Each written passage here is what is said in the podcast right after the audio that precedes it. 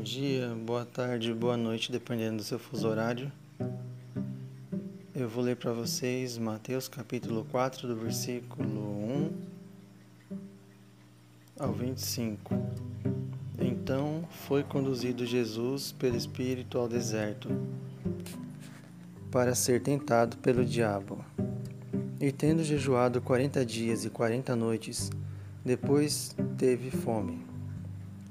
E chegando-se a ele, o tentador disse: Se tu és o Filho de Deus, manda que estas pedras se tornem pães. Ele, porém, respondendo, disse: Está escrito, nem só de pão viverá o homem, mas de toda a palavra que sai da boca de Deus.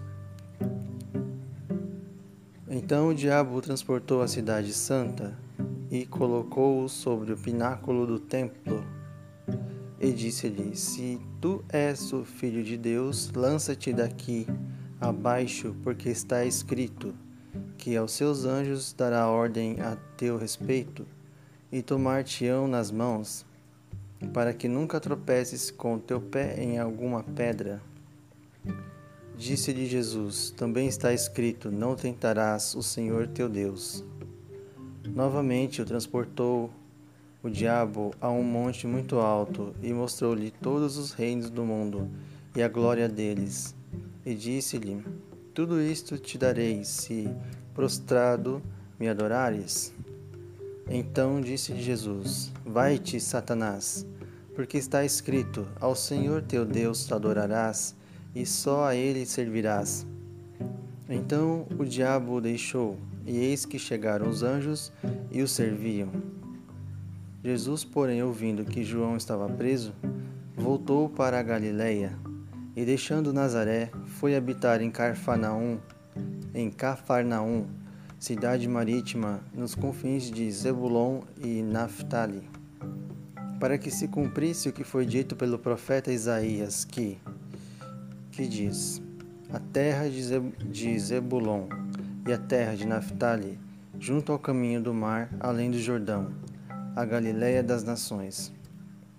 O povo que estava assentado em trevas viu uma grande luz. Aos que estavam assentados na região e sombra da morte, a luz raiou. Desde então, começou Jesus a pregar e a dizer: Arrependei-vos, porque é chegado o reino dos céus. E Jesus, andando junto ao mar da Galiléia, viu a dois irmãos, Simão, chamado Pedro, e André, seu irmão, os quais lançavam as redes ao mar, porque eram pescadores.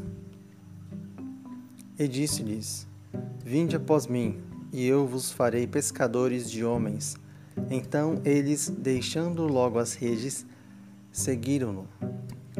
E adiantando-se dali, viu outros dois irmãos, Tiago, filho de Zebedeu, e João, seu irmão, num barco com seu pai, Zebedeu, consertando as redes. E chamou-os, e eles, deixando imediatamente o barco e seu pai, seguiram-no. E percorria Jesus toda a Galiléia, ensinando nas suas sinagogas e pregando o evangelho do reino, e curando todas as enfermidades e moléstias entre o povo. E a sua fama correu por toda a Síria, e traziam-lhe todos os que padeciam, acometidos de várias enfermidades e tormentos, os endemoniados, os lunáticos e os paralíticos, e ele os curava. E seguia-o uma grande multidão da Galiléia, de Decápolis, de Jerusalém, da Judéia, de além do Jordão.